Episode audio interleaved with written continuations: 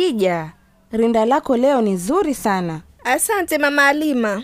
Huu mshono ni lazima pia mimi nishonewe, maana ni mzuri sana. Ah, mama Alima, wacha mtani wako. Hii ni nguo tu ya dukani naye. Haidhuru, pia mimi nitakuagizia. Sawa mama Alima, wacha tuwaikule kwenye wanakijiji wengine ili tuanze kikao chetu maalum leo. Haya, sawa Hadija, wacha tujiunge na wenzetu.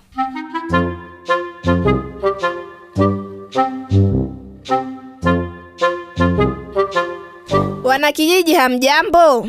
Hatujambo Hadija. Hadija, kwema huko utokako? Kwema sana na nyanyarukia. Haya babu, vipi naye? Mwenyewe yule pale, hebu muulize, wamwonaje leo alivyopiga suti?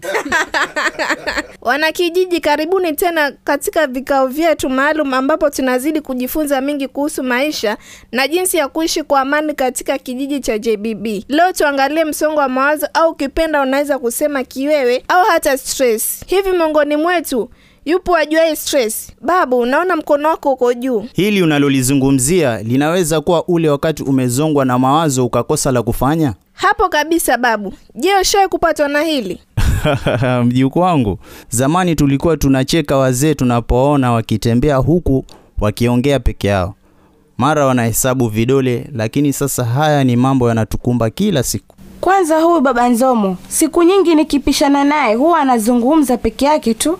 Mama Halima, huwa nipishana naye, sidhani kama ni mimi, maana sijawahi kufanya hivyo. Wewe ndio nikikuona njiani ukienda kisimani, huwa unaimba nyimbo za huzuni sana. Kabisa, hapo umesema kweli baba Nzomo. Huyu huwa na nyimbo za ajabu sana. Mke wangu Nyanyarukia yeye hujificha bafuni na kulia, kisha akaosha uso na kutoka nje. Mume wangu, ulijuaje na wewe huwa uko sebuleni? Kila mbuyu na shetani wake, mke wangu.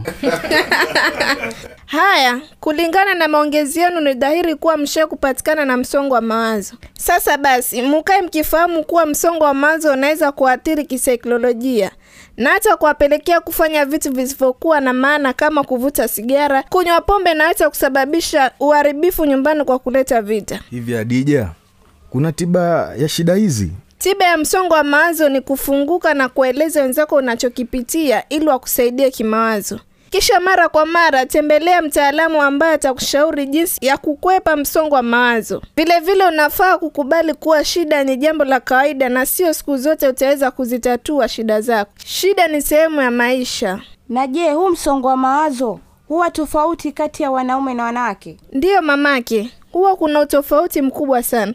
Wanaume huamua kubaki kimya na kutafuta mbinu mbadala kukabiliana na msongo wa mawazo, lakini wanawake hudhihirisha hali zao kwa vitendo kama vile kulia peke yao au hata kuwa na ukali wa ajabu kwa watoto. Watoto nao wanapopitia hali hii huwa sana sana wanaingilia uhalifu na kuwa na ushari mwingi kupindukia.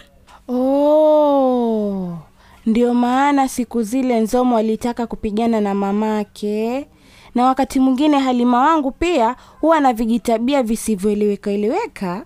Haya basi, mama Halima, sasa unapaswa kumketisha chini mwanao na ufahamu shida inayomsibu. Asante Hadija, asante sana, nitafanya hivyo. Pia mimi leo nimejua kwa nini mambo mengi hufanyika pale nyumbani. Haya mama, polepole, asije baba akakutupia mkwaju wake leo.